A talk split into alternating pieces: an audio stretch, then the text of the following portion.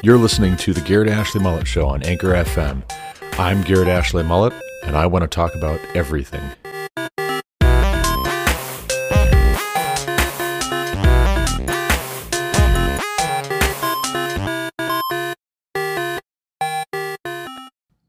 The people of Israel did what was evil in the sight of Yahweh, and Yahweh gave them into the hand of Midian seven years. And the hand of Midian overpowered Israel. Because of Midian, the people of Israel made for themselves the dens that are in the mountains, and the caves, and the strongholds. For whenever the Israelites planted crops, the Midianites and the Amalekites and the people of the east would come up against them. They would encamp against them and devour the produce of the land as far as Gaza and leave no sustenance in Israel, and no sheep, or ox, or donkey, for they would come up with their livestock and their tents. They would come up like locusts in number. Both they and their camels could not be counted, so that they laid waste the land as they came in. And Israel was brought very low because of Midian, and the people of Israel cried out for help to Yahweh.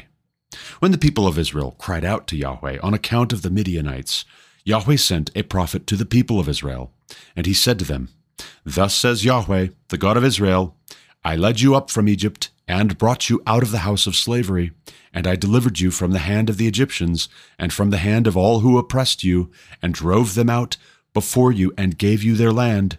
And I said to you, I am Yahweh your God. You shall not fear the gods of the Amorites, in whose land you dwell. But you have not obeyed my voice.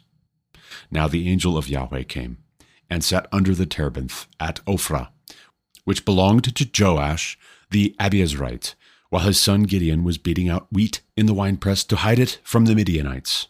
And the angel of Yahweh appeared to him and said to him, Yahweh is with you, O mighty man of valor. And Gideon said to him, Please, my lord, if Yahweh is with us, why then has all this happened to us?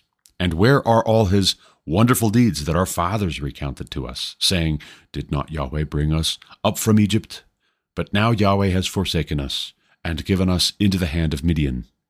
And Yahweh turned to him and said, Go in this might of yours, and save Israel from the hand of Midian. Do not I send you? And he said to him, Please, Lord, how can I save Israel? Behold, my clan is the weakest in Manasseh, and I am the least in my father's house. And Yahweh said to him, But I will be with you, and you shall strike the Midianites as one man. And he said to him, If now I have found favor in your eyes, then show me a sign that it is you who speak with me. Please do not depart from here until I come to you and bring out my present and set it before you. And he said, I will stay till you return. So Gideon went into his house and prepared a young goat and unleavened cakes from an ephah of flour. The meat he put in a basket, and the broth he put in a pot, and brought them to him under the terebinth and presented them. And the angel of God said to him, Take the meat and the unleavened cakes, and put them on this rock, and pour the broth over them.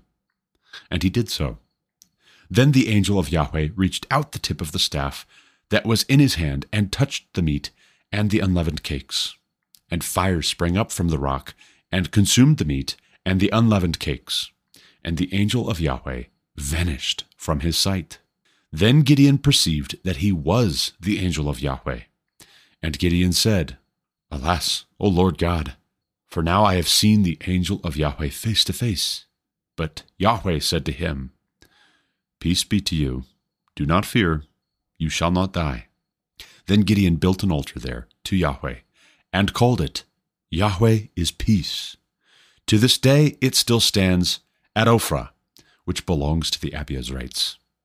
That night Yahweh said to him, Take your father's bull, and the second bull seven years old, and pull down the altar of Baal that your father has, and cut down the Asherah that is beside it, and build an altar to Yahweh your God on the top of the stronghold here, with stones laid in due order. Then take the second bull, and offer it as a burnt offering with the wood of the Asherah that you shall cut down.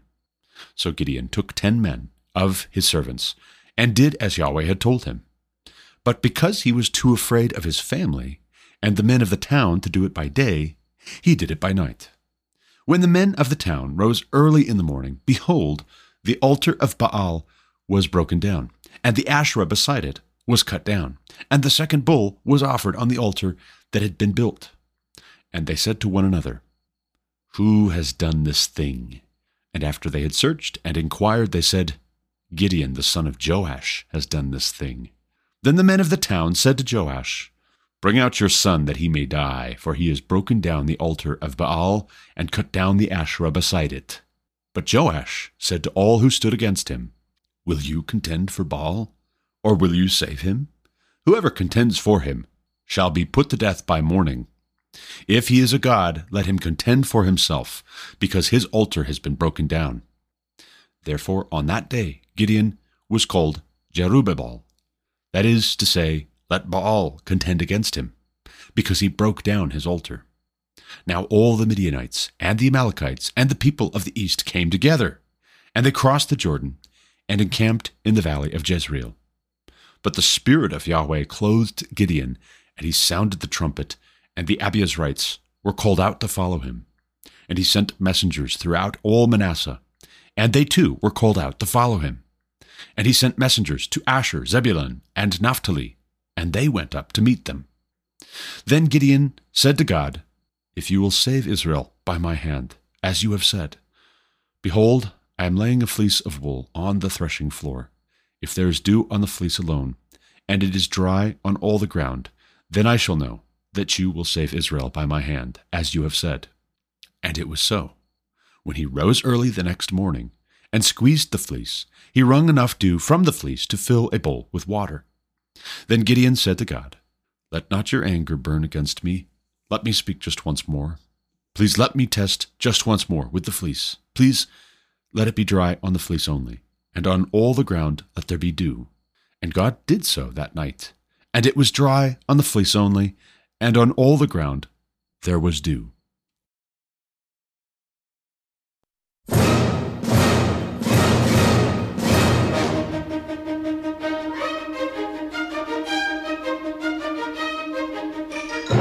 Welcome back to the Garrett Ashley Mullet Show. This is, of course, Garrett Ashley Mullet coming to you from Greeley, Colorado for episode 703 of this podcast.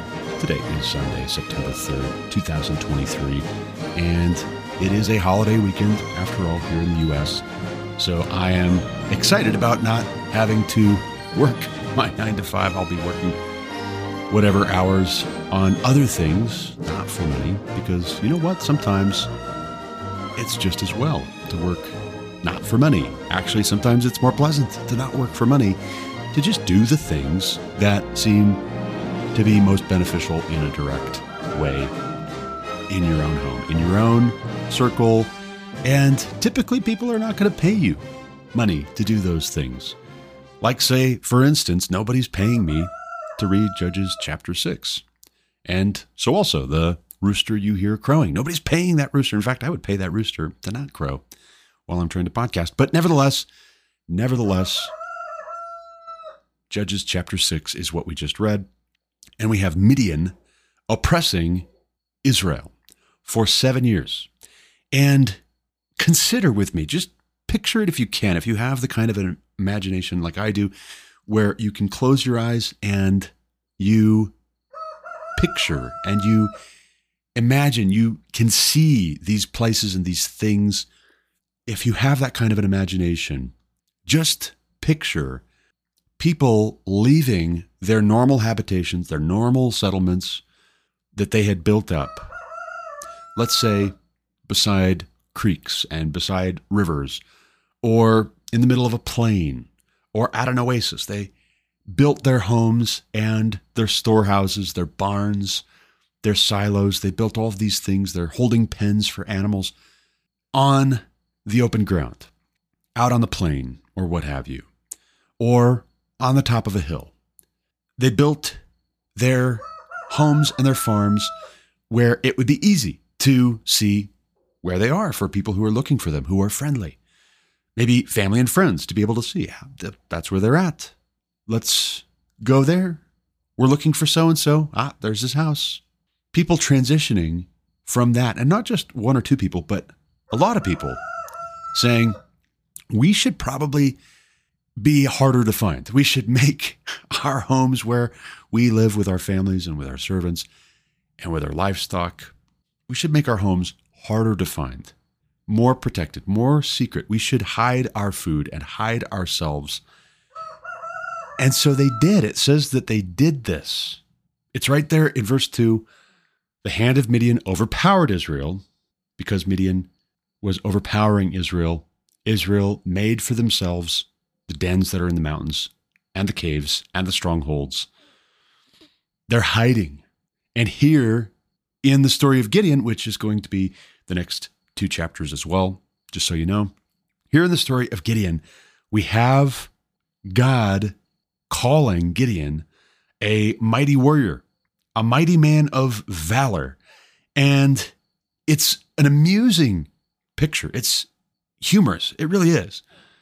It's serious, but it's also funny because Gideon doesn't know who he's talking to. Literally, doesn't know who he's talking to.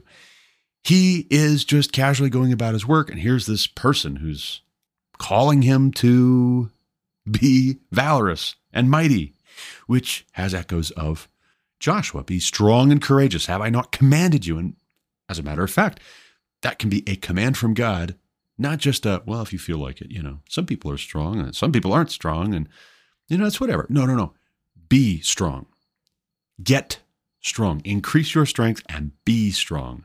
Abide in strength and courage. Why? Because God is calling you to obedience, and you're going to need strength to obey. You're going to need courage to obey in this particular context because there are going to be a lot of threats. And that's another reason you need to be strong so that you can confront those threats or you can deter them but you need to be courageous because otherwise your strength counts for nothing. If you're very strong, but you're a coward, well, then what good is your strength to God's people who need to be liberated? They need to be delivered, it says. That's often the word that's used. They need to be delivered from their oppressors. We need someone to lift the oppression. Here's Gideon Gideon, Yahweh is with you, O mighty man of valor. Gideon's response is very cynical. He is a cynic here. He's seen some things, and seven years of oppression from Midian, that's quite a long time. And just think with me about the three years and some change, eh, about three and a half years, so about half of how long Midian oppressed Israel, that we've had Joe Biden as a president. And Joe Biden here in the US being president has meant that a lot of very radical leftists have been ruling the roost. They have been crowing and they have been attacking their political opponents, their ideological opponents, their cultural opponents. They say, oh, yeah, don't get into all this culture war stuff. Well, then what you're asking us to do is basically what the people of Israel did in Judges 6 2.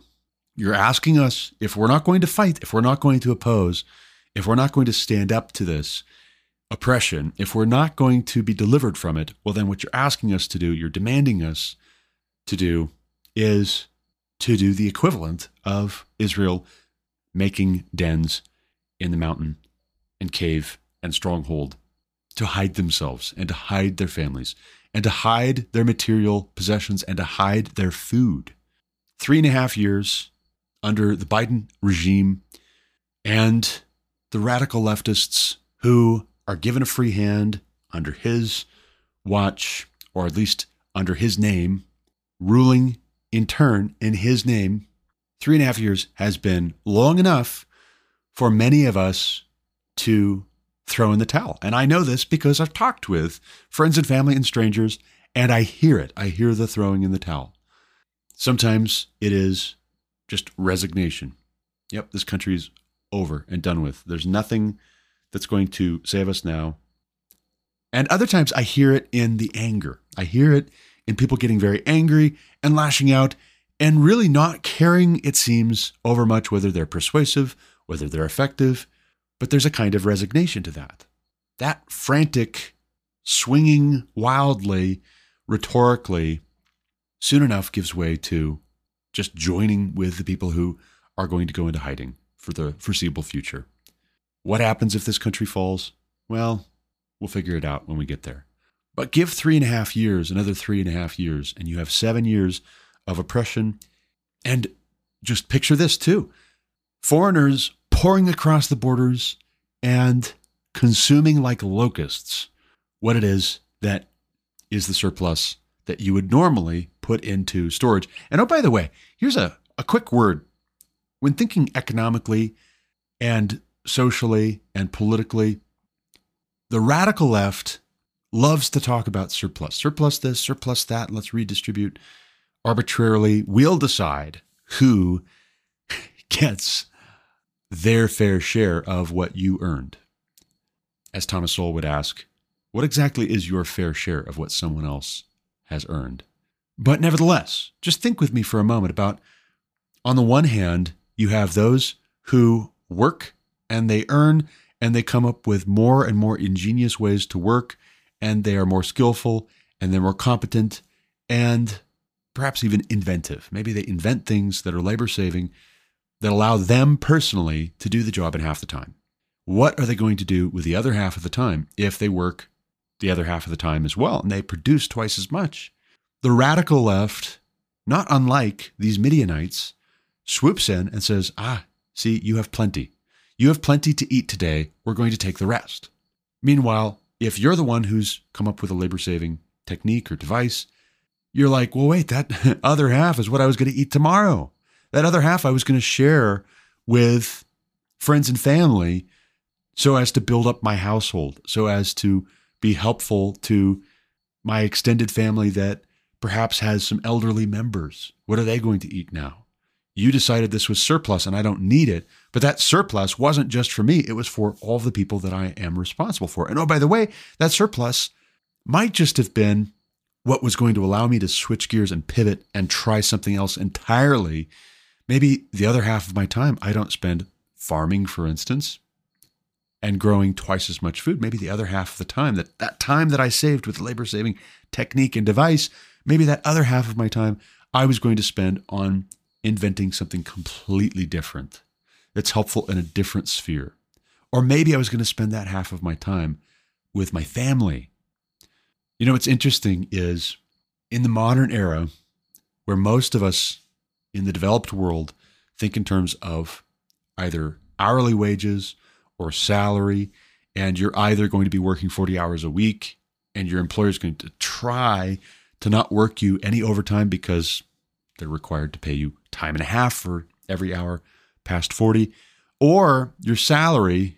And in theory, this should take you 40 hours. And if it takes you 60, well, then your employer will very often say, well, it should have been 40 hours worth of work. You should have said something. But then if you say something, you get into all kinds of problems where they say, ah, okay, well, maybe we should find somebody else. Yeah, the previous person that was in this position did it in 40 hours, or at least didn't complain. The guy in the neighboring branch in the next state over, he gets it done in 40 hours. Why aren't you? Hmm. Pretty soon, if you're in a salary position, you're working 60 hours based on a 40 hour pay rate, you say, never mind. It's fine. It's fine. And that's oppressive. That is oppressive, ladies and gentlemen. And part of how that gets to be oppressive is because the surplus, so called more than your fair share, that was being earned by previous generations, the left gobbled up to support the welfare state. So they could vote themselves largesse. The radical left took from those who were very efficient, very industrious, to give to those who, in many cases, not all, but in many cases, were lazy and worthless. And of course, they get their cut in between, which they use to fund their various social engineering schemes. But here we have Seven years of oppression by Midian. Nothing is spared. All of the produce of the land. We're talking the grain, we're talking the livestock. And oh, by the way, if no sheep or donkey is left to the Israelites, it's like, oh, you've got one, you've got a sheep you're already eating. You don't need these other sheep. We've decided we're going to redistribute your sheep amongst ourselves. Your expectation should be You're not going to have any sheep to breed together to have more sheep in the future. And that really is very oppressive. To have your ability to save for the future, to invest in building up your household, perhaps in having more children, or encouraging your children who are grown, who have you know, maybe they've married, encourage them to also have children and to support themselves. You're not going to have the wherewithal to do that. And so, what's being taken away, even if it's not your life right now, immediately, it is your life for the foreseeable future, so long as this is the way of things. Because now economic growth cannot happen. Economic growth cannot happen if all of the surplus is being taken away from the households where it is being generated and given to foreigners, given to invaders, like so many locusts. You cannot, you cannot have economic growth in that case.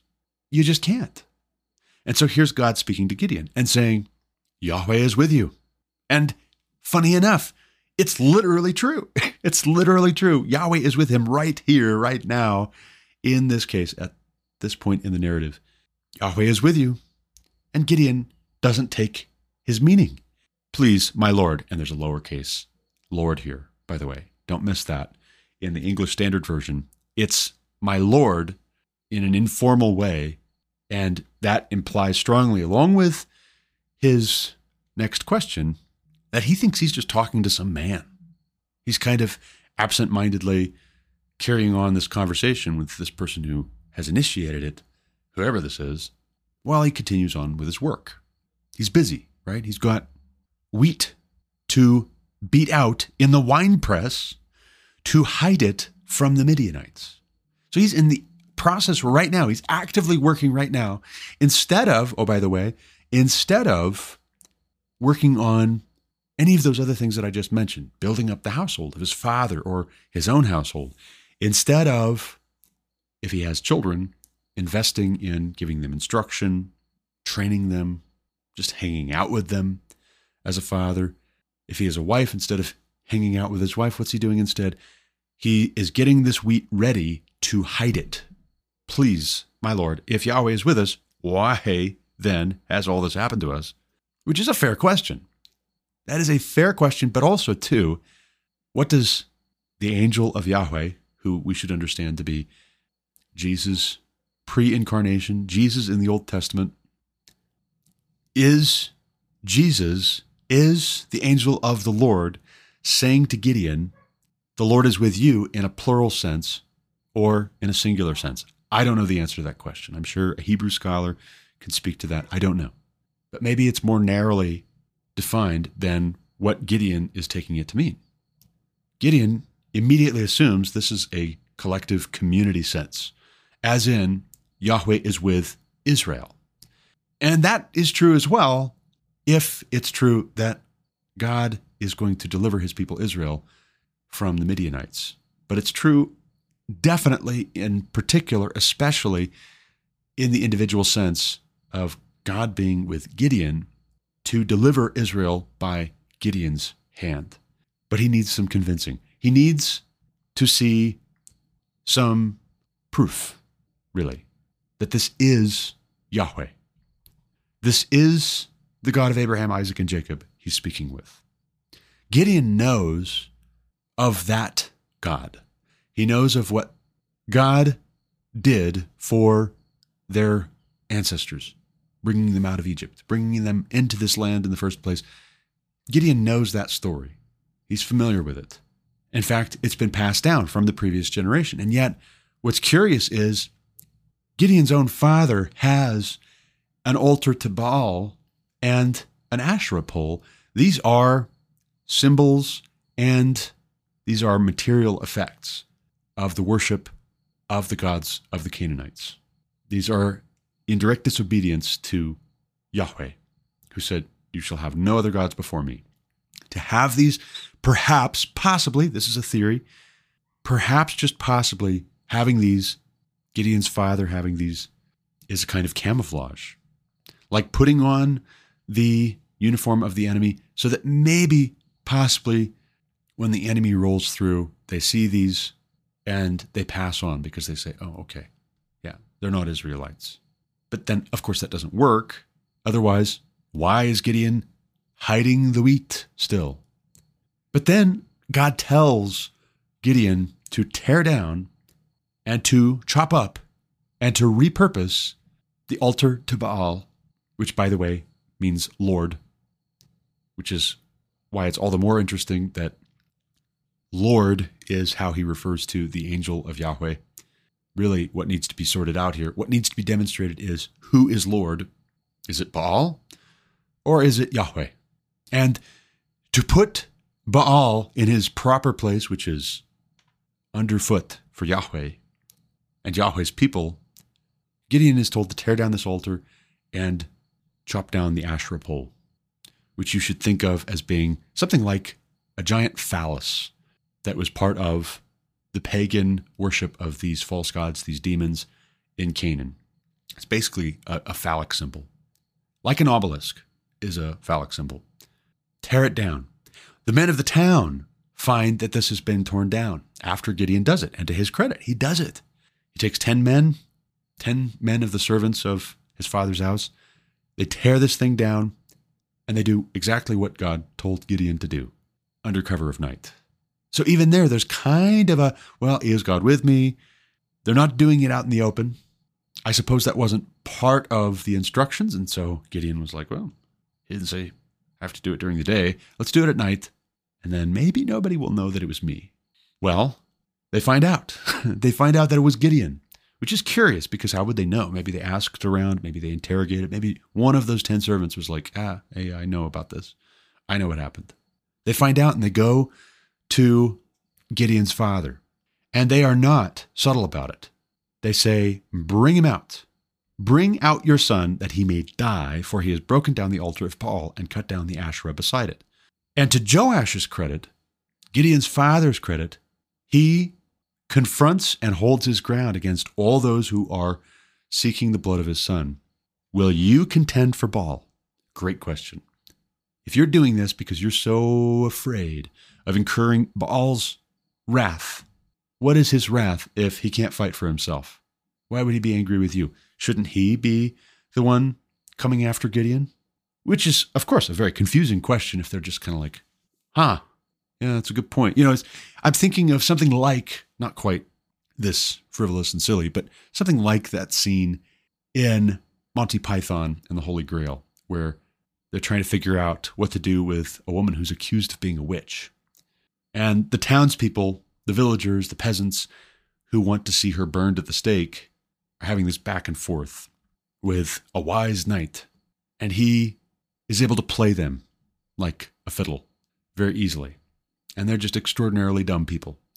And you would have to be really dumb to be worshiping Baal in Israel as an Israelite, or to be angry enough to kill your fellow Israelite. And who knows, maybe they're afraid. Maybe it wasn't Joash, and maybe it wasn't any of the men of this town who built this altar and erected this Asherah pole. Perhaps it was the Midianites themselves. Perhaps it was the Canaanites who said, as a sign of our domination of you, we're going to erect the symbols of our religion, like flying a rainbow flag, you might say to get you crushed in spirit, to drive home the point that we now dominate you. We own you. Anytime we want, we'll be back. Like Calvera from the Magnificent Seven, these bandits who are harassing and tormenting this Mexican village. The 1960 version is the best. It just it just is. But Calvera, the leader of this band of outlaws, shows up, demands the food, and then he and his men ride back into the hills, ride back to their hideout. Essentially, Gideon is being called to be something like the Magnificent Seven, more or less.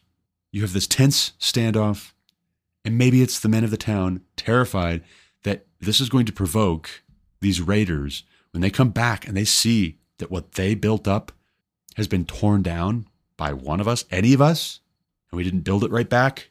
We want to be able to tell them we caught the guy who did it and we killed him. And we're very sorry, and this won't happen again. We handled it. And what lends credibility to that being their motivation, in part, is we see very next that the Midianites and the Amalekites and the people of the east came together and crossed the Jordan and encamped in the valley of Jezreel. And maybe they're not provoked by this they probably would have done that anyways. But this is how organized crime very often works. You find out that somebody in the territory that you're laying claim to, the part of town that your guys collect the protection money from, that part of town, somebody stood up to even one of your low level thugs, or they tore down something that you guys built up as a symbol of your marking that territory. And now you've got to make an example, or else you're going to lose control of everybody. If everybody sees that you can tear down the Asherah pole, tear down the altar of Baal, if everybody sees that, more people might start joining in telling us no. We don't want that. And then at the last, we have Gideon laying out a fleece because you have to understand seven years, that's quite a long time, really, to resign yourself to this is just the way that it is. This is the way that it's going to be from now on. And also interesting is the fathers of this generation, Gideon's generation, and fathers here doesn't necessarily just mean fathers, it can also mean grandfathers, forefathers. But the fathers, the older generation, had told the Israelites about what God had done in bringing them out of Egypt. One must wonder how clear those older generations were on the macro, societally, in talking about how God had judged and punished Israel for disobedience, had disciplined and corrected Israel for disobedience and faithlessness and grumbling and murmuring. Maybe they just didn't go into those parts. They said, oh, yeah, we don't want to upset the children. No, no, you don't want to upset yourself. When you talk about those things, you get upset because you don't like that that stuff was in there. You don't like being reminded. So you're only going to talk about the positive and encouraging and the happy and the tame and the sanitized version of these things. That's curious. And yet, God is patient with Gideon. Speculation aside, conjecture aside, God is patient with Gideon when Gideon asks for some signs in the way of laying out a fleece. And we have that as a word picture that we use, some of us. It's more common among, I'd say, charismatic Pentecostal type Christians. We're going to lay out a fleece. If there's dew on the fleece alone and the ground is dry, I'll know that you will save Israel by my hand. And that's a great way to put it, by the way. Gideon's attitude on this is most excellent, where he even just frames what God might do here. I just, I just want to make sure, I just want to double check the math. They've learned to be very careful in Israel with seven years of Midianite oppression. If you're going to save Israel by my hand, let the fleece be wet while the ground around it is dry. And it was so. And then the next time he's like, okay, just one more, right? Just just one more, please. Let it be dry on the fleece alone, and all the ground have dew and be wet. And it was so. And so he knows, right? Now he knows that this is going to be the case. God is going to deliver Israel by Gideon's hand. Now, let's get into some current events. The birth rate the fertility rate in the US at present is 1.64. That's what it is now. And it's been fairly flat, but it is declining. It's been fairly flat, but in 2020, 1.64. That comes down from 2010 when it was 1.93. So that's for rough math, one third of one. So maybe you could say for every three couples who are having children 10 years prior, only one of those three couples is going to have a child. Something like that. Not exactly, but that gives you a rough approximation. In the year 2000, the number was 2.06. And that is to say, on average, per female, per household, but then you have to have households in order for that to work. But per female, in 2000, the average was 2.06. So most women would have two children in the year 2000 here in the US. In 1990, it was about that as well 2.08. Very flat, practically no change. In 1980, and I was born in the 80s, by the way, 1986, my brother was born in 1990. In 1980, we were at 1.81. So it was actually lower in 1980 than it was in the 90s and the 2000s. But right now, or at least three years ago, we're lower than it was in 1980 at 1.84 births per woman. 1970, though, it was 2.48. So, on average, a woman would have two and a half kids. So, that is to say, if there were two women, one might have two children and the other would typically have three. Or, of course, there would be any number of combinations here. One might have one and the other would have four. That was not so unusual, but most people had more than one child, I think, I would guess. Some women didn't have any children. 1960, the fertility rate was 3.65 in the US. 3.65 is not quite four, but that is a growing population. That is being fruitful and multiplying almost. That is to say, for every husband and wife, for instance, and most of the people who were having the kids used to be married in this country. Not all, it's never been all, but a husband and a wife, they might get married. And on average, they would have four children. And some women didn't have any. And some women had one. And so that brought the average down. And plenty had five, six, seven, eight kids. But if a couple had four kids, they multiplied. They were being fruitful and multiplying. They were multiplying by two. Even if they had three, they were multiplying by one and a half. And so you can grow a population that way. You can grow the number of people in your country that way. From 1960 to 2020, two kids on average are missing from the typical American household. On average, two kids are missing. Going from 3.65 to 1.64, where did those other two kids go? I'll tell you, those other two kids weren't conceived in the first place because young people waited on average an additional 10 years to get married in the first place. And if they were behaving themselves, they weren't having relations until they got married. And so, no pregnancies. That's typically the way that it works. There is at least one exception.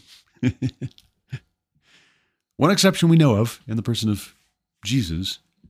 His mom was behaving, she was being a good girl, a good woman, and yet she did get pregnant, but that was the exception. The rule is if you're not doing the deed, you're not going to give birth to any children. You're not going to get pregnant in the first place.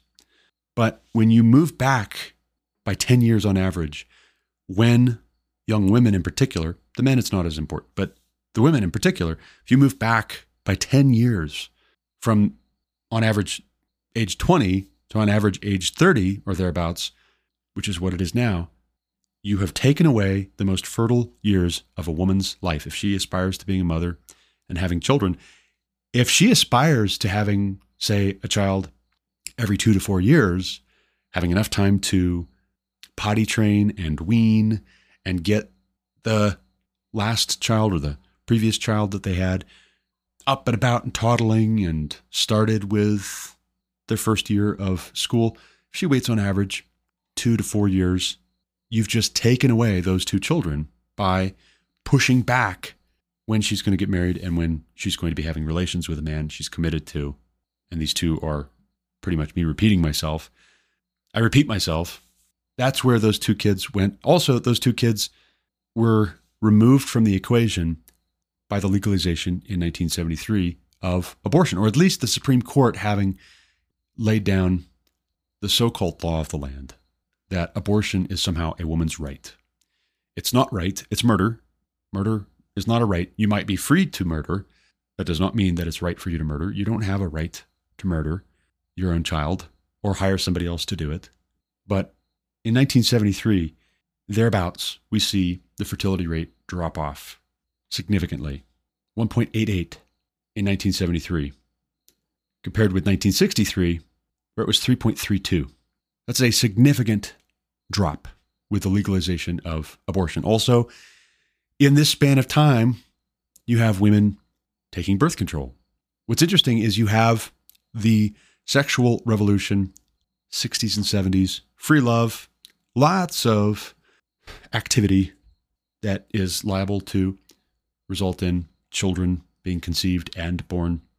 Also, at the same time, you have this appetite for being able to prevent pregnancy. So you can do those things, whether or not you're married to the person you're doing them with, absent any commitment, absent any fear of God or obedience to God or love for God in a totally selfish way. And that's also where those extra children, two children, went to. They weren't conceived in the first place because the woman was on birth control, or the man had himself sterilized voluntarily. A few decades prior to when our fertility rate in this country dropped off a cliff, it was the ambition of the eugenicists, the social Darwinists, to take those who were deemed unfit to reproduce and sterilize them against their will. That was the kinder, gentler form of eugenics. What the Nazis practiced in rounding people up and killing them, starving them to death, gassing them, experimenting on them, shooting them, that was the harder form of eugenics. But the softer form of eugenics was you just take whatever opportunity you can to sterilize the people you don't think are fit to reproduce. If they come in for some other procedure, you just give them a hysterectomy if they're a woman. You just give them a vasectomy if they're a man. If you arrest them for criminal behavior and you just decide, ah, while we've got them, we're going to go ahead and tranquilize and operate like we would with stray pets, stray animals, dogs and cats. Spay and neuter your dogs and cats, please, people, like Bob Barker used to say for decades on The Price is Right. Something shifted. And I think what shifted is that television and radio and the big screen started to brainwash people into believing that you should have yourself sterilized. A lot of y'all should just not have any children. If you're a certain kind of person, it would probably be best if sex is viewed exclusively as a recreational activity. And oh, by the way, don't you want to be able to do it with whoever you want to do it with? Let's encourage that as a way of giving you your own motivation for having yourself sterilized effectively or aborting any child who would result from your activities. Will convince you that it's your idea by fostering the sexual revolution. We'll get a whole generation or two hopped up on drugs. We'll feed them these messages in music, in radio programs, in books, in movies, in television shows. We'll convince these people who are hopped up on drugs that raising children is hard, it's difficult, it's disempowering. You don't want that. You want to participate in the economy. You want to go and make money. That's empowering. You want to work just like the men do. This is a very Marxist way of thinking. This is a very leftist way of thinking. And it has taken a hold in a lot of people's minds, in a lot of people's hearts, to where they don't have any idea that they have been hypnotized. They have no idea that they've been brainwashed. This is all propaganda. They think this is just what people have always thought. People always would have preferred to not have surplus population, which was a line straight out of the Communist Manifesto, or phrase, I should say, you find throughout the Communist Manifesto. Surplus production and surplus population, both alike, Marx and Engels had a solution for. And here in the US, because there was so much affluence, because America couldn't be defeated in a conventional war, what was hoisted upon us instead was a lot of propaganda. The leftist agitators and activists in league with the very wealthy who thought of themselves as gods. They have God complexes. They have had God complexes with all that wealth and all that free time, all that power over the nation and its productive capacity and its people who are the means of production, by the way. That's what Marx and Engels were really getting at with seizing the means of production, gaining control of the means of production. At the end of the day, the means of production are you and me. And now we're to the point that we have politicians on the left getting up and defending a hands off approach to securing our southern border. They defend it by saying that Americans are just not good at picking fruit. Americans are just not good at cleaning their own houses. Americans are just not good at raising their own kids. Americans are just not good at whatever it is we want the illegal aliens to do for us for low wages off the books, unless they'll vote for Democrats, in which case we'll put them on the books. And you're a racist if you object. Americans are just not good at having children. That's the next thing. That's the new thing we're being told. Americans, young American people who we have talked into taking puberty blockers and undergoing gender reassignment surgery, Americans who we have convinced have no future because of climate change. And we'll make sure, right? It'll be a self fulfilling prophecy because we'll take away their capacity to earn a living wage and to be financially independent, to own their own home, to own their own vehicle of their choice, to get married at a young age, to have children, to train up those children in the fear and instruction of the Lord. American young people are just not having kids. So we need illegal immigration because these migrants from Central America and South America, they are having children. And you know what? I'll be the first to say I have no objection to immigrants coming up from Central and South America who know that a man is a man, a woman is a woman, and that children are a blessing from God if they will abide by the laws of our country and not seek to overthrow the laws of our country. But I think very strongly we should make sure that only those type of people are coming into our country and setting up shop here and living here. And the only way to do that is if we actually control our southern border and we interview people as they're coming across. Hi, what's your interest? What are you coming for? How long will you be here? Can I see your documentation? Can I see some evidence that you are who you say you are? Because otherwise, what you get is if they're fleeing political turmoil, violent crime, where they're coming from, if they're fleeing communist dictatorships, radical socialist totalitarians, and they come here, well, what's to say they're not also being accompanied by those socialist dictators, those Marxist communistic tyrants, those violent criminals. We don't want those guys. We don't even want those guys to be down in Central and South America, but we definitely don't want them here. And yet, for all the same reasons, and it's all the same people who have helped to make it the reality that we're below the replacement rate right now in this country, all the same people at the top who make those decisions, who pull the levers and they push the buttons and they flip the switches and they toggle the knobs, all those same people almost seem to want the chaos. They almost seem to want the violent criminals and the radical Marxists to come up. It's almost like they want to destabilize the towns and the villages and the cities here in the US. As a matter of fact, I think they do want that, in part because they don't live in those places. They're not going to be the ones who suffer, in any immediate sense, the consequences of their own decisions. And that, too, is oppressive. Here's one of the forms that this takes. Collin Jones reports for The Blaze Marxist teacher who called for forceful cultural revolution against whiteness lands gig as a state representative. Tim Hernandez will now be a state representative in Denver after a committee of Democrats filled the seat after its incumbent, Serena Gonzales Gutierrez, was elected to the Denver City Council, according to Fox News. Hernandez previously worked at Denver's North High School. He apparently made headlines last year after his teaching contract with Denver Public Schools was not renewed. Don't say apparently, please. By the way, Collin Jones, if you're listening, please don't say apparently there. It's not apparent to everybody. It's not. It's it's not. It's the wrong word. Just say he made headlines last year, if he did. And if he didn't, then don't say it. But of course he did. His teaching contract last year was not renewed. As a result, Collin Jones reports, students walked out in protest. Quote, the leaders of my school have labeled me as divisive and disruptive, Hernandez said per KMGH TV.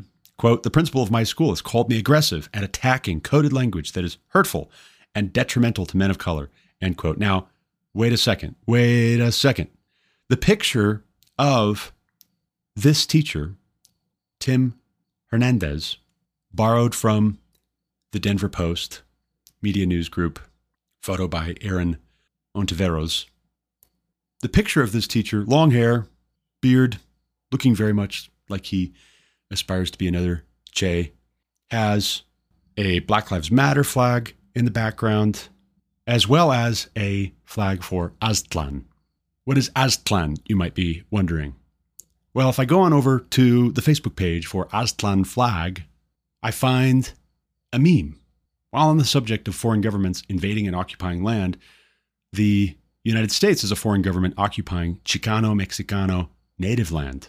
The caption on this image from Aztlan flag on Facebook reads as follows Dear Raza de Aztlan, please don't forget to take the Chicano political mobilization survey, and if you already have, share widely with others. Gracias.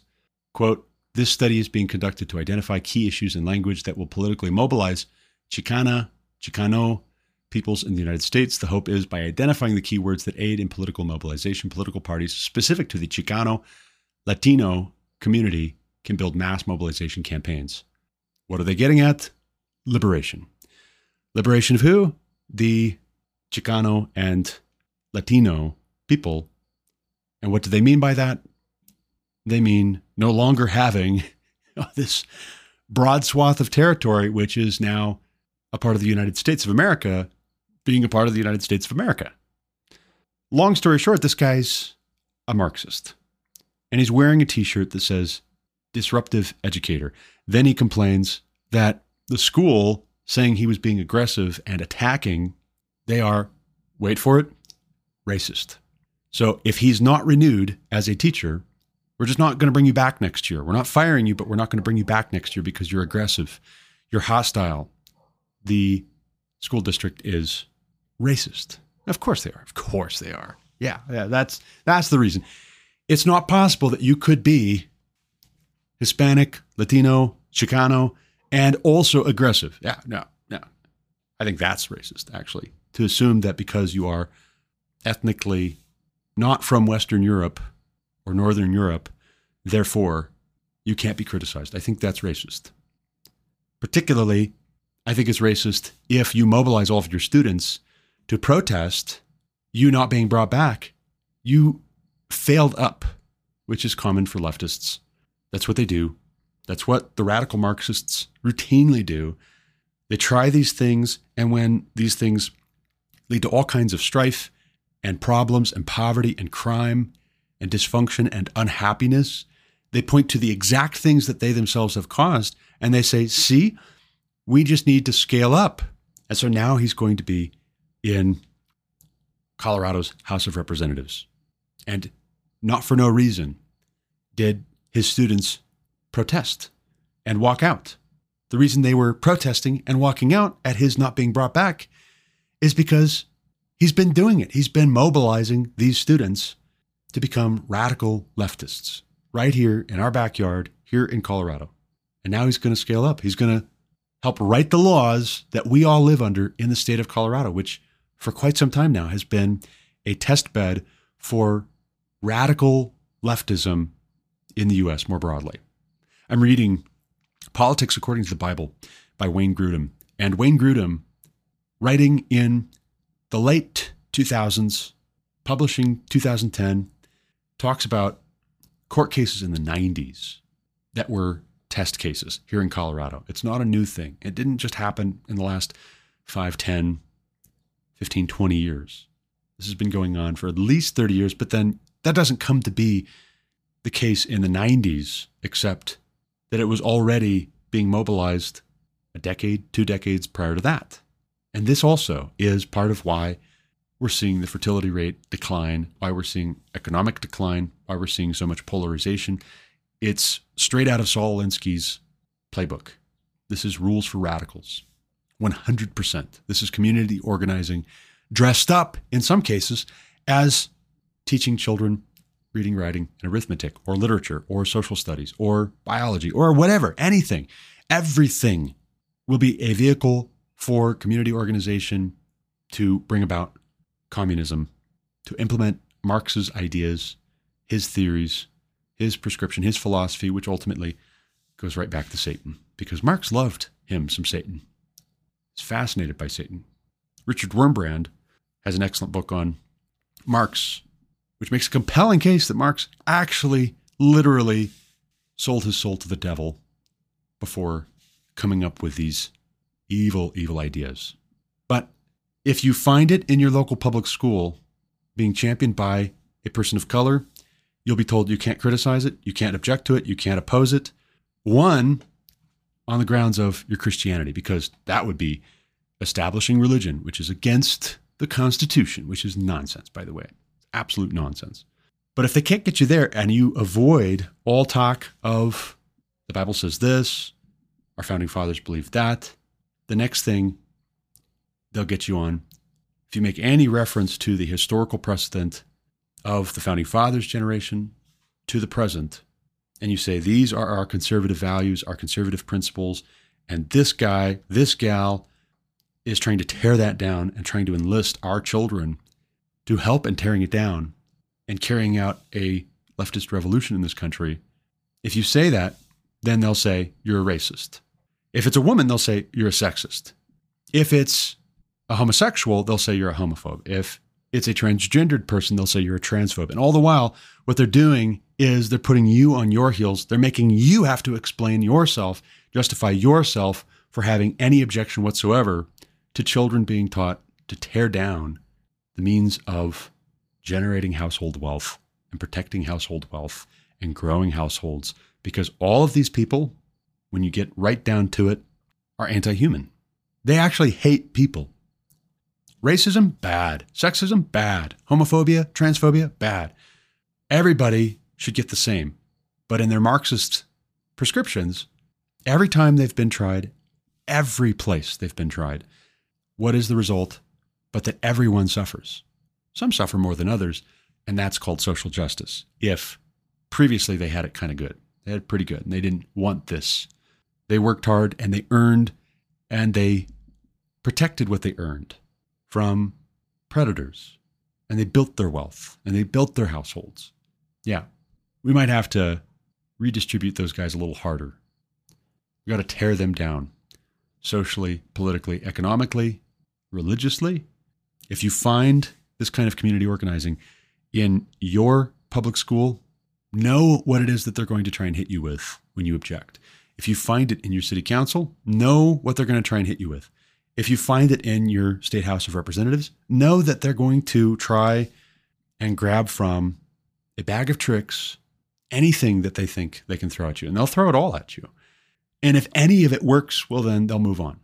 And maybe they'll even move on if none of it works, if you just keep coming.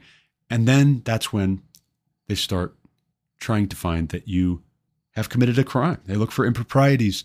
And if they find anything, then they'll say, ah, see, that proves that they were these other things. This is Mao's cultural revolution. But keep in mind, this guy is not just a Marxist, he's not just a community organizer. Here's his tweet from January 25th, 2021, so that you get some flavor of what specifically, more specifically, this guy has said that led to his not having his contract renewed by Denver City Public Schools. And I quote Am I denying the freedom to uphold white supremacy? If so, I'm in favor of that denial. And white supremacy is currently upheld by force. So, yes, I'm advocating a forceful cultural revolution wherein we assert the dignity of life for all at the expense of white supremacy. 4 p.m., January 25th, 2021. That was his tweet. That's the guy that students staged a walkout protest for, which is to say, he's got those kids he and his associates got to those kids and they want to get to your kids too. And this is why we homeschool. At 26 years old, Hernandez will become the youngest member of the Colorado legislature. He will also be the first member of Generation Z to serve as a state lawmaker. And they wanted that, right?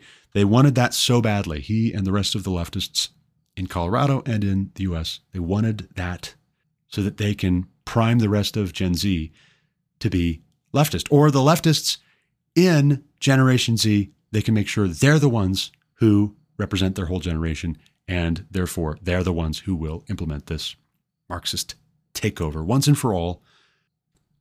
And again, this is why we homeschool. Hopping over to the Daily Wire. Daily Wire News reports August 31st. Elon Musk blasts school, turning his son trans and into a full communist. Tesla CEO and ex owner says in a forthcoming biography that a far left school that his son attended in Los Angeles turned him against the tech mogul. The comments are contained in Elon Musk from Walter Isaacson. The Wall Street Journal featured an excerpt from the book on Thursday. The excerpt was about what was behind Musk's drive to purchase Twitter, which is now X. Now, here's the quote from Isaacson's biography of Elon Musk. Musk's anti woke sentiments were partly triggered by the decision of his oldest child, Xavier, then 16, to transition. Quote, Hey, I'm transgender and my name is now Jenna. She texted the wife of Elon's brother, quote, Don't tell my dad. When Musk found out, he was generally sanguine, but then Jenna became a fervent Marxist and broke off all relations with him. Quote, She went beyond socialism to being a full communist and thinking that anyone rich is evil, he says. The rift pained him more than anything in his life since the infant death of his firstborn child, Nevada. Quote, I've made many overtures, he says. Quote, but she doesn't want to spend time with me. End quote. He blamed it partly on the ideology he felt that Jenna imbibed at Crossroads, the progressive school she attended in Los Angeles. Twitter, he felt, had become infected by a similar mindset that suppressed right wing and anti establishment voices. The Daily Wire picks back up with another quote from Musk It's full on communism and a general sentiment that if you're rich, you're evil. The relationship may change, but I have very good relationships with all the others of my children can't win them all. End quote. Here we have someone who is still not quite getting it.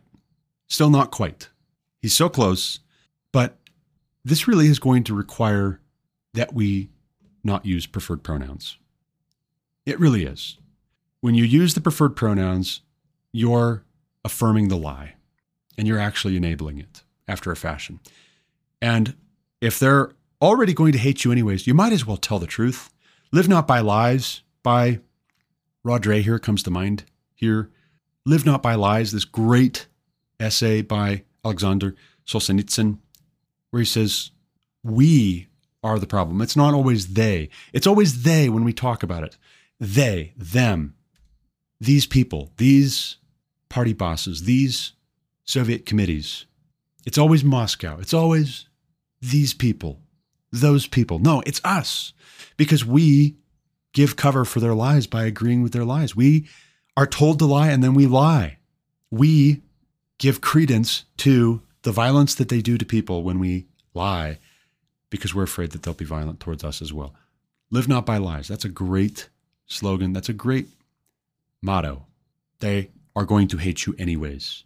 But at least if you told the truth, you would give them something else to go on if at a certain point they are going to break away and they're going to change their minds and they're going to leave this behind because you know what this is bankrupt. Not just literally although that's quite a lot not just literally bankrupting our country but this is morally bankrupt. This is spiritually bankrupt. It's intellectually bankrupt. They try and blind you with a lot of advanced degrees trust the experts but it's all a lot of nonsense designed to confuse you. And while you're confused while you're distracted by them pretending that they know these things that they so confidently proclaim, all the while they're just making stuff up, running with it while you are distracted, while they have you held at bay, they go and ram through some procedural thing that is now going to make it illegal for you to effectively oppose them when you get wise, when you realize that, hey, wait a second, this is not okay. This is bad. This is nonsense. By the time you are onto them, they will have moved on to the next thing, to the next lie. So you can't just affirm yesterday's lies because, well, it's not going to make any difference. No. If you were to commit yourself to telling the truth, what you might find is that the truth would set you free from their oppressive schemes. And it might, but I'm not guaranteeing, it might set them free as well if they would, at a certain point, suffer the consequences for what they're doing and look for something better. But if you're lying right along with them, you have effectively damned them to continuing on in this. And you've also made others vulnerable to going along with the ones who hate you. Where does it stop? Well, it only stops when we are strong and courageous, when we are marked by valor. It only stops then because it takes a lot of courage to tell the truth. Going back to the blaze, though, some reporting by Paul Sacca, Tennessee Teacher of the Month, charged with rape of student. Here we have in view Casey McGrath, 28, arrested August 18th, charged with aggravated statutory rape, according to Hamilton County Criminal Court records. Aggravated statutory rape is a Class D felony punishable by 2 to 12 years in prison.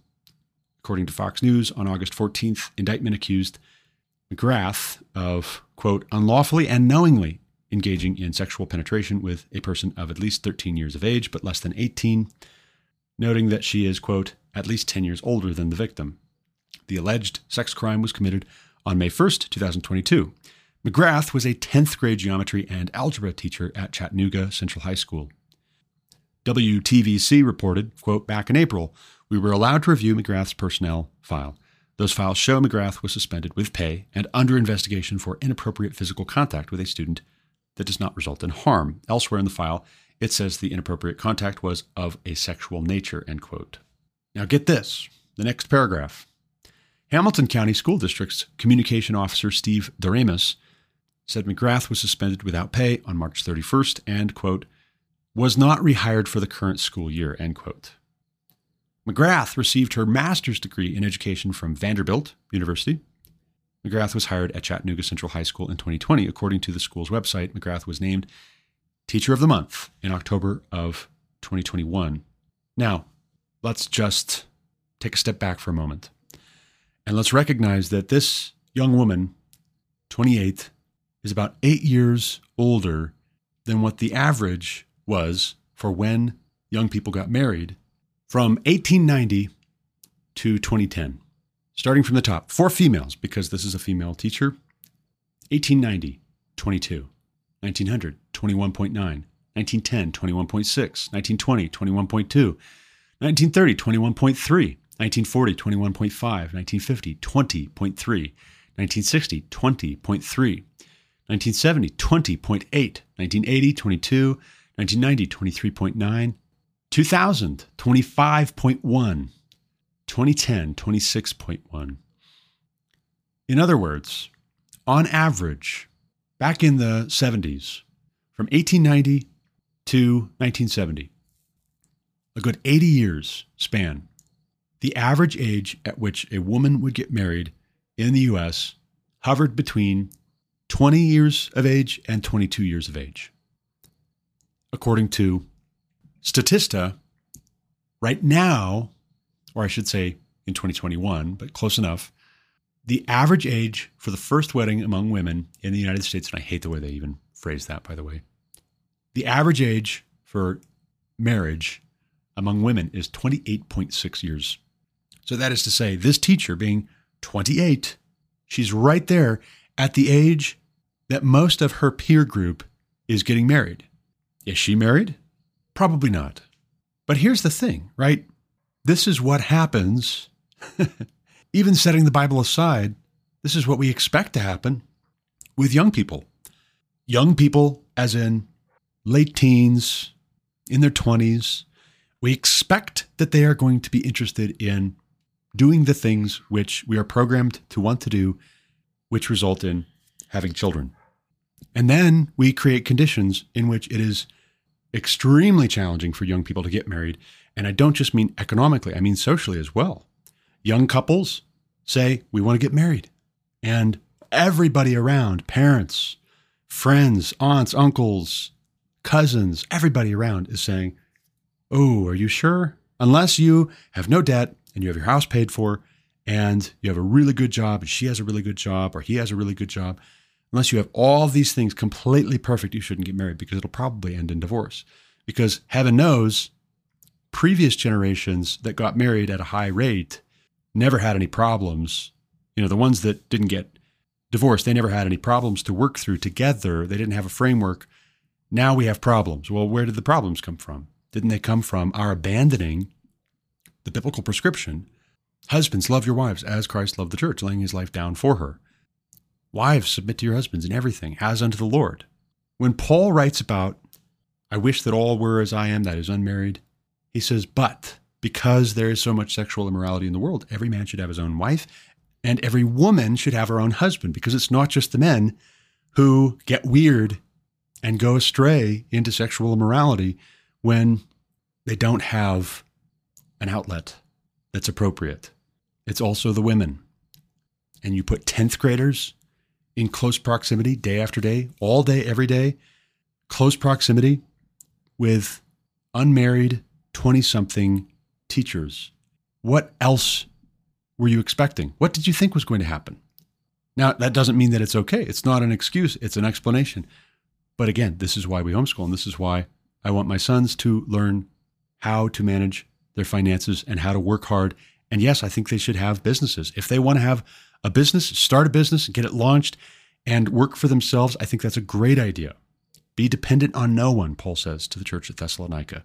Aspire to living a quiet life, working with your hands, so that you can walk properly before outsiders and be dependent on no one and have a good conscience. I want my sons to learn to work with their hands and work with their minds, not either or, but both and, own their own businesses, and get married young and stay married. Get married, stay married, have a whole mess of kids, because that is biblical. That's what God's word gives us as a roadmap and as a mission. Be fruitful and multiply, fill the earth and subdue it. This is a very unfortunate story out of Tennessee. But then this is what you get when you say there is no such thing as other people's children. And this is what you get when parents are very hands off and they just send their kids to the schools and they trust that the schools are going to take good care of them. You get teachers like 26 year old Marxist agitator turned state representative, and you get volleyball coach, algebra teacher turned sexual partner in Tennessee. And this is also a symptom of being under oppression. Yes, every individual involved here is accountable for their own sin before God, but you can't miss that the trends and the demographics and the statistics over time are driven by macro level decisions, macro level decisions of what to prioritize and who we will be as a people and who we will not be allowed to be as a people. If you start bringing your Christian faith into these things and you're told, get out, out, out, out, out, what we're dealing with is what C.S. Lewis talked about in The Abolition of Man castrating and bidding the geldings be fruitful, making men without chests. And by golly, nature abhors a vacuum. And so something else fills that vacuum of what God says is good and moral and appropriate and righteous and what will be blessed, what will lead to good outcomes.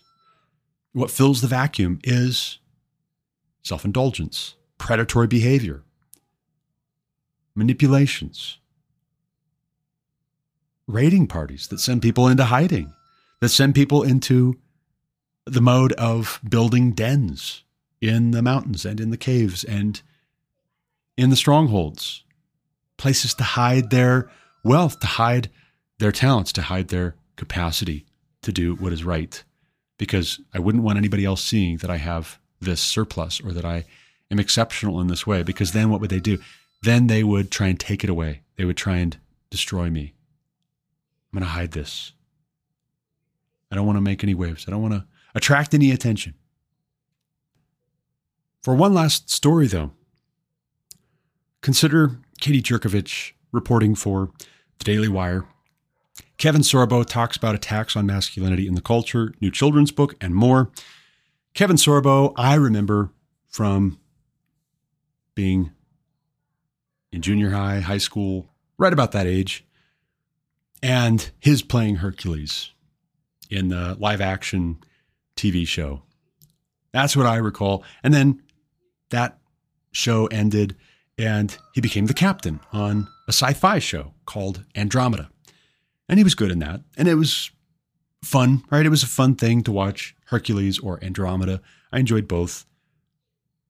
I would say I never enjoyed either as much as Star Trek The Next Generation. That was my favorite growing up. But Kevin Sorbo, as it turns out, as the years go by, is a Christian and he's a conservative. And his wife actually is very active in promoting home education, homeschooling. They're very outspoken. And here is a write up where he is talking to the Daily Wire about masculinity in our culture. What is the attitude towards men being manly in our culture? Boys being boys? Is that viewed as a good thing or is that viewed as something you want to tamp down, root out, and cure? Is it a sickness? Is it seen as toxic? Is it seen as something like a mental illness or a social contagion that men would be men and boys would be boys?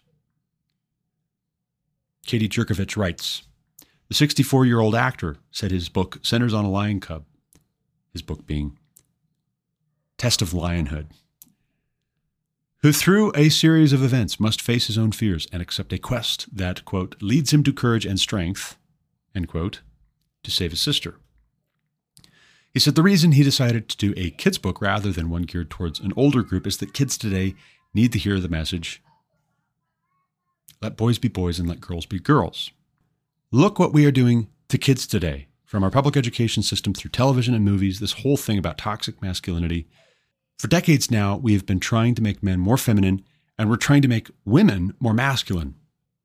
We need our boys to become strong men who can lead their families, communities in a more positive direction. The Bible calls for us to be providers, for men to be providers, and that takes nothing away from women the Andromeda Star, said it's clear the family unit is under attack, especially fatherhood, not just in entertainment, but in every aspect of our lives. Quote, the Bible teaches us to honor the father. Sitcoms teach us to dishonor the father. For a confused generation of men, which we have now, it's much easier for public schools, universities, TVs, movies, government to control that. It's a total opposite of a generation of men that are seeking the truth, which is why I think they reject people like me who stand up for conservative values and Christian values. Now, I'll just pause right there. You can go read the rest of it if you please, if you like. But I'll just pause right there and I'll say, Amen. 100%. I totally agree. I 100% agree with Kevin Sorbo here. That's exactly right. Except on the front of older men needing to hear this as well. I, I wouldn't say that the boys especially need to hear it, but the older men don't. But I would say something similar. I would say it's probably that those who are older men need to hear it, but then a lot of them have a lot of reasons to not want to hear it. They're afraid. They're in the place of Gideon's father, perhaps. If a fight comes and somebody actually outright demands the head of their own son, then they'll stand up. But until it gets to that level, yeah, whatever. Build your altar to Baal, set up your Asherah pole on my property. Fine, I don't care. Whatever. But if his son tears down the Asherah pole and tears down the altar of Baal, then maybe the older man will say, Whoa, wait a second. No, no, no, no, no, no. I'm not giving you my son to kill him. No, no, no, no, no. You're false God. If he's so strong, if he's so mighty, why doesn't he fight for himself? Hmm? Why don't you let him avenge himself? Let Baal contend against my son. Mind your own business. Carry on. But it's going to take more than that, too. It's going to take more than the older men waiting until the very last possible instant to do the bare minimum. Yeah, no, you can't kill my son. What? How did we let it get to this point? it does require telling the older men, encouraging the older men to be sober minded and to teach the younger men. That's the other half of this. It's great that Kevin Sorbo wrote a children's book. I'm not knocking that at all. And it's not like I'm trying to criticize him here, but I want to say that I disagree on one point here that the older men don't need to be told something. I think what the older men need to be told is hey, listen, you need to be engaged in teaching the younger men and encouraging the younger men to be self controlled, to be studying the word. You need to be setting them up for success, to be able to provide for a wife and children. There's such a hands off approach, and it is so not helpful. Eh, for all the press that toxic masculinity gets, what I don't hear and I don't see is the biblical prescription where Paul says the older men should teach the younger men and the older women should teach the younger women. And when you don't have that happening, when you don't see that happening in a respectful way, isn't that just a continuation of the same attitude from the 60s and the 70s, the sexual revolution, sex, drugs, and rock and roll, sow your wild oats, make love, not war crowd? Isn't that just the same song, a different verse? Now that they're older, they're just continuing on in that track, so many of them. Now, maybe part of the reason why it's not happening is because the older men are afraid. They're afraid of risking jeopardizing their status quo. And typically it is the older men who are more established. And that's always been the case, but it's especially the case as our country is in something like economic freefall. When young couples can't afford to buy a home, they can't get a loan because home prices are through the roof. Where are the older men who are in positions of leadership or who have the free time? Where are the older men to say, hey, we need to zone more for residential. We need to figure out how to get more houses built, more single family units built in our area. Where are the older men to say we need to bring the tax rate down or provide tax incentives for young people who get married and have children? We need to promote school choice. Where are the older men in leading those efforts? They make it too easy when they're hands off, living in their big, comfortable houses that are paid off that they can take out home equity loans on to do their special projects in their retirement. Out back, oh, we're going to build a really fancy pizza oven and a gazebo. And we're going to put in a big swimming pool and I'm going to redo the deck. We're going to reside the front of the house. We're going to do all these things. Yeah, you know what? Great. Great that you have the ability, the wherewithal to do that from the equity in your home because home prices have gone up so, so, so much you make it too easy for the younger generations to resent you. And you make it too easy for Marxists, let's say, who go from not being brought back the next year at a public school in North Denver to then go on to writing the laws. And your refusal to get engaged when it was an opportunity to promote what was good and to help young people who got married, started having kids, had kids, are homeschooling, your failure to step in and help them because, hey, these home prices going up and up and up is really good for me. It's really good for me and my wife. It's selfish. And I would even say it's negligent. You know, I think if more Christian older men in the American church were discipling more of the young Christian men in the American church, particularly those who are married, but actually even those who aren't married, I think we would see the age at which young people get married come down. It should be coming down from 29. That tells me that older men are not discipling the younger men to get married younger, which they should be. I think if the older men were discipling the younger men, we would also see the fertility rate come up. And we're not seeing that. I think if we had the older men discipling the younger men about how, hey, listen, You've got to provide and protect and lead your family. I think what we would see is the cost of housing come down and the cost of utilities come down because what the older men would find as they talk with the younger men is that it is extraordinarily difficult to pay $2,100 a month and then come the electric bill to pay $500 more for just the electricity.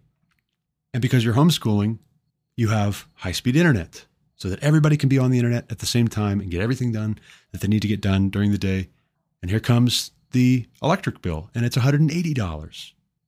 If the older men were discipling the younger Christian men in particular, and they encouraged them to get married rather than burn with lust, and they encouraged them to see children as a blessing from Yahweh, a heritage from the Lord, and they were having children, I think also the older men in the church would be seeing and hearing that it's a very difficult thing for the wife to stay home and homeschool the kids while the father goes off to work and actually makes enough money to provide for his family and still be around to disciple his children. I think the older men in the church would find that with all this spare time, maybe they don't need to take out another home equity loan. Maybe that's proof when they're able to do these pet projects. Maybe it's not proof that they worked so hard in their working life, so much harder than the younger generations. Maybe it's proof that actually a lot of these things they've been asleep at the wheel about are benefiting them and they're happy to just let those things continue as they are. Because, you know, retirement's right around the corner. But then the short sightedness of it is what's going to support your retirement when the whole economy collapses? Do you have children? How are they doing? How are they set up to be successful in helping take care of you and your wife, older men, when you can't take care of yourselves anymore? Do you have grandchildren? How are they going to be set up to relate to you and your wife when you can't take care of yourself anymore? And particularly if the whole financial system were to collapse, if the stock market were to well and truly collapse and fall apart and implode, are you investing in those future generations in such a way as to give them the capacity to even take care of themselves? And I say that, and it's like, oh, well, yeah, it's just these these millennials and Gen Zers always complaining. I wish they would just get to work. No, no, there's more to it than that. When 27% of my salary is taken right off the top before I see a cent of it, and it goes to fund all of these things, it's not just young people need to work harder. And it's not just, it's not enough to give the boys a book about how, yeah, you need to be manly. Yep, it's it's about to be up to you. Wait a second. Wait, wait, wait, wait, wait. The older men who are still in positions of authority, they need to be strongly encouraged. Speak to them with respect as you would to a father, but they need to be strongly encouraged to see the need for them to invest in the young men in their communities. Otherwise, it looks a lot like some variation on their generation having told the baby mamas, get an abortion. Don't abort our future, please. Older men, don't do that. God sees, God knows, God will provide a reckoning in due time, in due season, but then also, too, if there's some question in our minds about whether these things can be reversed, if we can be delivered from the hands of our oppressors, look to stories like Gideon and know God sometimes calls men valorous who are not being particularly valorous at the moment, but then they become valorous through acting in a courageous way, in being obedient. They find that courage. They are encouraged by God Himself. Don't miss that. But that's all I've got for today. All the time I have. I got to run. It is a Sunday morning. I need to get my family to church on time. And it looks like a request just came through for me to help with security this morning, so I should go and do that as well. But as always, thank you for listening. Until next time, God bless. You've been listening to the Garrett Ashley Mullet Show on Anchor FM. For more content like what you just heard, subscribe to this podcast on Apple Podcasts, Google Podcasts, or Spotify. Also, check out the GarrettAshleyMulletShow.com to subscribe to email alerts when new episodes are published. As always, you can reach me with any comments, questions, complaints, objections, or insights at GarrettAshleyMullet at ProtonMail.com.